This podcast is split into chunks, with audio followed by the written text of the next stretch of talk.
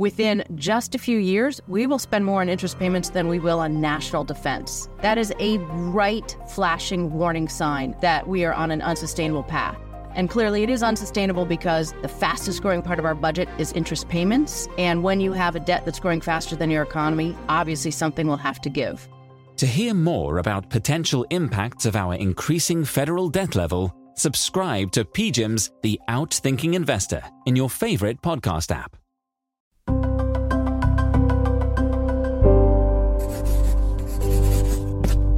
Pushkin.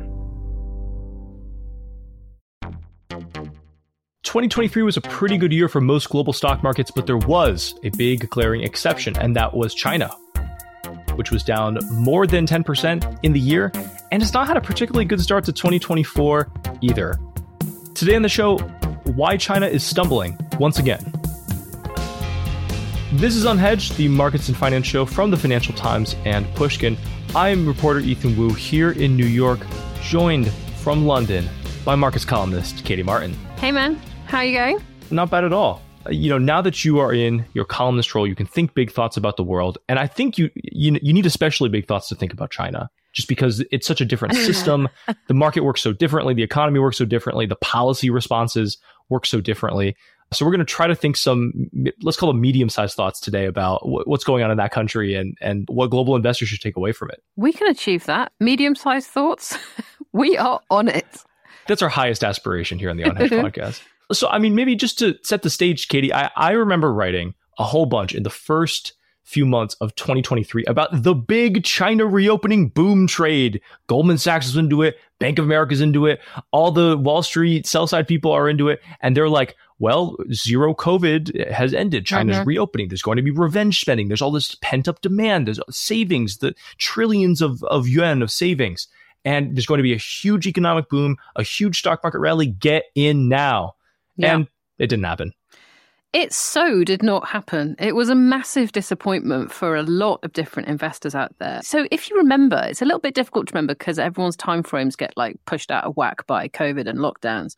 But China was in lockdown much, much, much longer than most other major economies. Mm-hmm. And yes, so as you say, there was this big idea that once they come out of zero COVID lockdowns, consumers are going to kind of revenge spend, as you say, and just splash the cash. They did not do this at all. And in addition, you've got this whole like rewiring of kind of global trade in the sense that a lot of companies globally are thinking, okay, we got our fingers burnt last time by having all of our manufacturing in China. Let's spread it around the world a little bit. Let's put some in some kind of friendly countries around around the world, not rely so heavily just on China.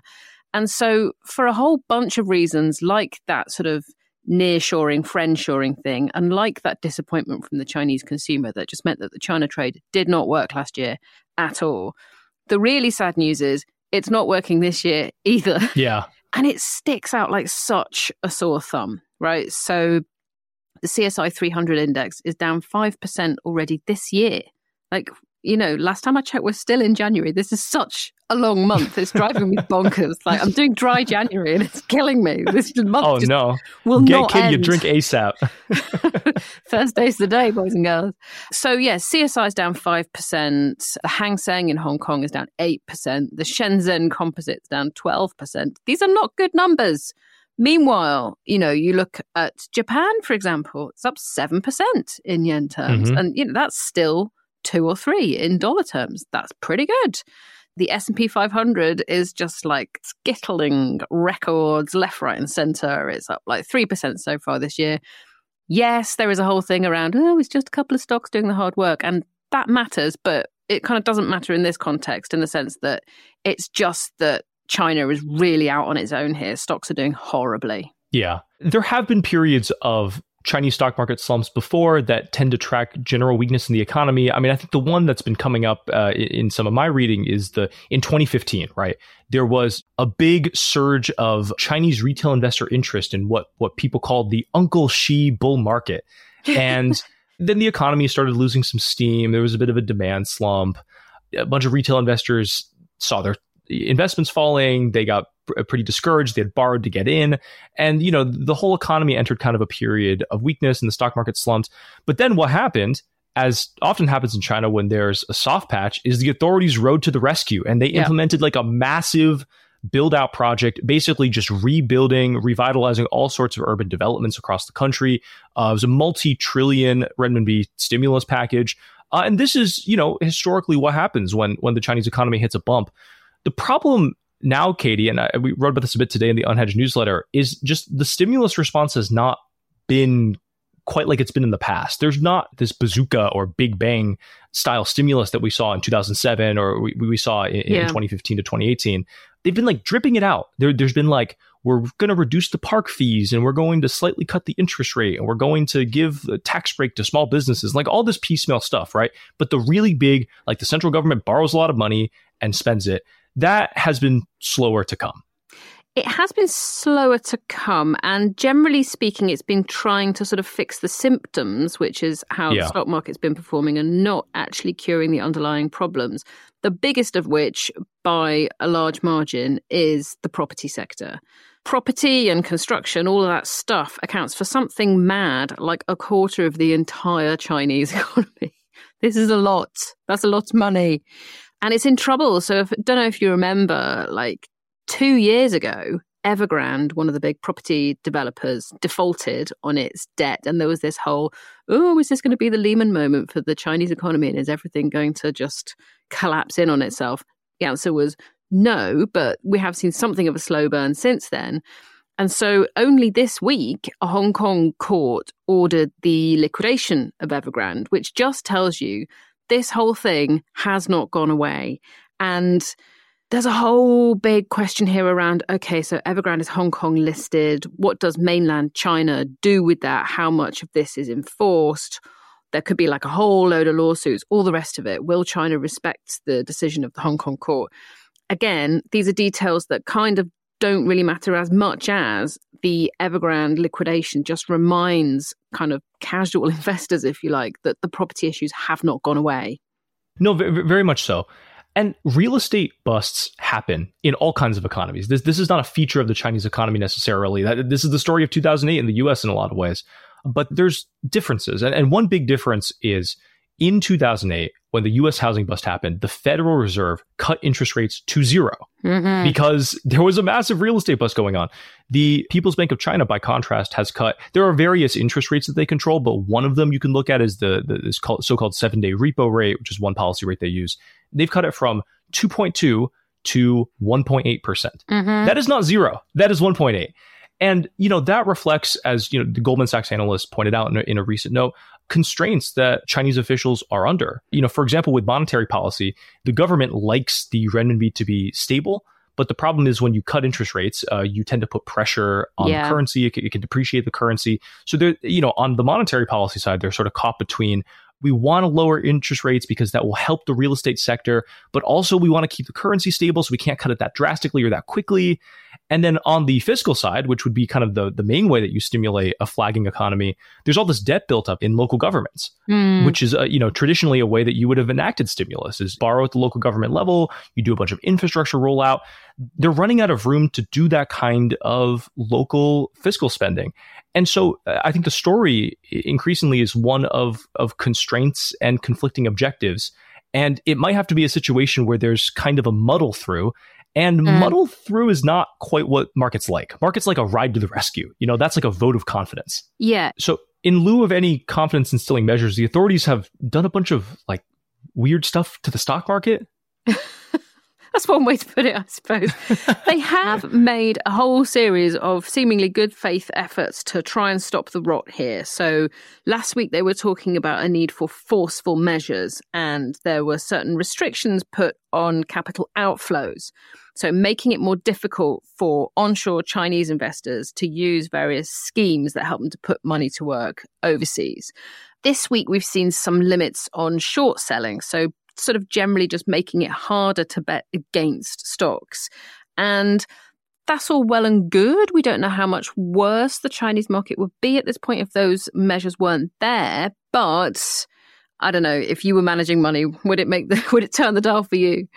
Yeah, I, there's just some, something about that that like probably melts the global investor's brain that you're like, people are losing confidence in your stock market because of problems with your economy. So you have banned people going short on the market and stopped capital outflows. It's just, it's bizarre.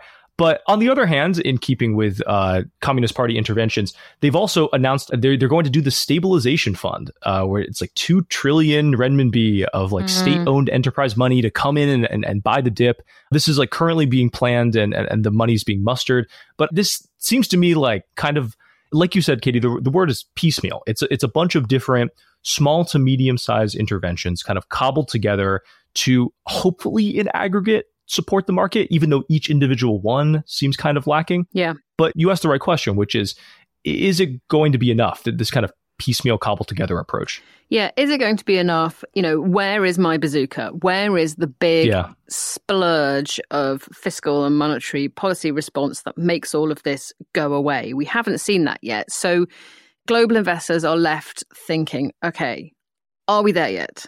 Are you ready to get this bazooka out and make this problem go away because it's got, you know, bad enough? Or has there been some sort of strategy shift on the part of the Chinese government that means that they're prepared to let this kind of run its course a little bit more before they do anything, if they end up doing anything more at all? So it's quite a tricky juncture for investors who I think a lot of whom kind of still look at China and say, look, it's got a five percent growth rate. What's not to like? There's still obviously an investment case there, but timing is everything. And it just feels a little bit at the moment like trying to catch a falling knife in terms of getting in now. Market's down five. What's to say it's not going to be down ten in another few weeks? The other thing that I think really eats away at global investors' urge to kind of get involved here is, look, why bother when you've got yeah. NASDAQ Composite up four? You've got the S and P up three. There are just well, much... Japan, Japan, India. You, there are just so many easier ways to make money out of global markets where you don't have this like hideous combination of structural, economic, regulatory, geopolitical risk. You know, why be a hero? Why try and pick this up here when you could just end up getting ironed out and not have a very good excuse for your boss at the end of the year yeah. as to why you took that decision? So I think a lot of investors, particularly those that had a bad time this time last year on this trade not panning out, I think are just going to sit this one out until the bazooka does come out of retirement, and then that could change things. Yeah. There's been this kind of grand discourse about, is China uninvestable? It, and and I, I feel like it's a little overwrought because it, there mm. there are no markets that are are strictly uninvestable. There's always, you know, going to be room for some specialist investor to come in and, you know, really, really know the details of this market.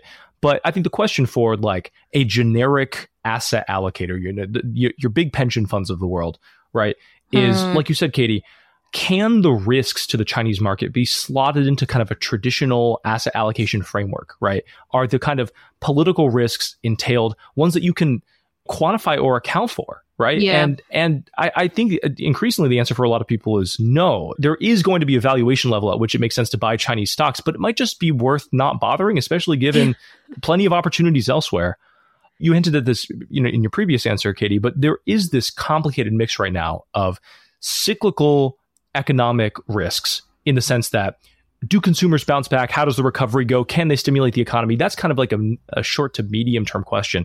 And there is also this kind of broader structural conversation about, can China pivot from an investment driven model, right? One driven by like you build a bunch of bridges and roads and infrastructure, to a consumption based model, uh, which is what economists have thought China needs for, for a long, long time, but China has struggled to pivot to. The mm. interaction of all of those different risks, political, structural, economic, cyclical, economic, that's incredibly complex. A- and it just might be something where picking the bottom is going to be too hard for all but the most focused China specialists. Yeah. I mean, w- one other thing to think about here, and I'm being sort of slightly galaxy brain on this, but nonetheless, is investors have choices. They don't have to put money to work in, in China. They do have sort of seemingly safer, easier, more straightforward calls that they can make elsewhere. And if anything, those calls should get easier in the sense that if China keeps suffering economically as it is, then it remains stuck in a deflation problem. And that is something that it can export all around the world. You know, you have this huge economy, one of the biggest in the world. If it's in deflation, that has to have an impact on other economies around the world.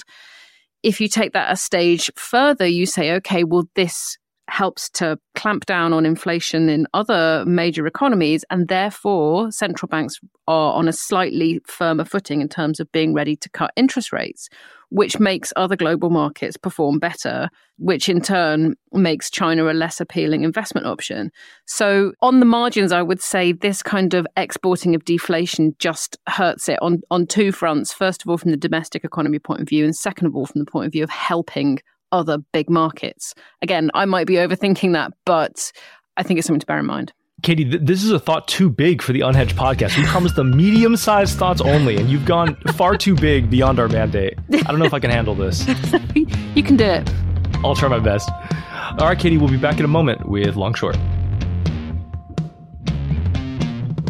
Liquid alternatives can offer some substantial diversifying returns, not only in a twenty twenty-two world where traditional asset classes are challenged, but also during a world where you have only a few asset classes delivering on their expected returns. And therefore, you need some genuine diversification within your portfolio.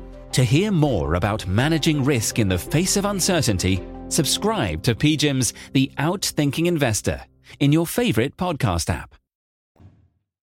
Welcome back. This is Long Short, that part of the show where we go long, a thing we love, short, a thing we hate. Katie, I'm keeping the China focus going.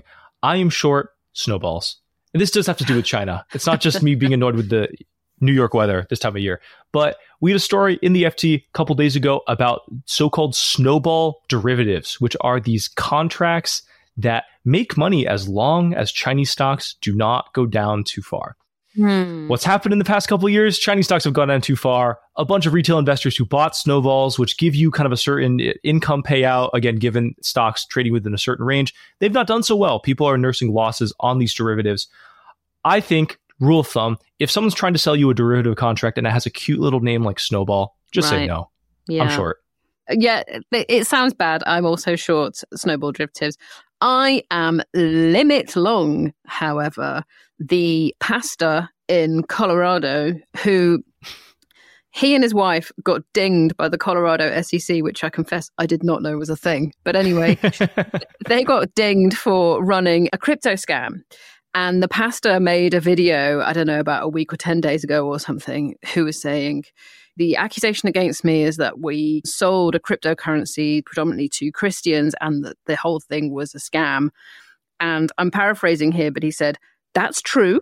This is all true. However, the Lord told me to do it, which as defenses go, I'm very much here for. This is very good.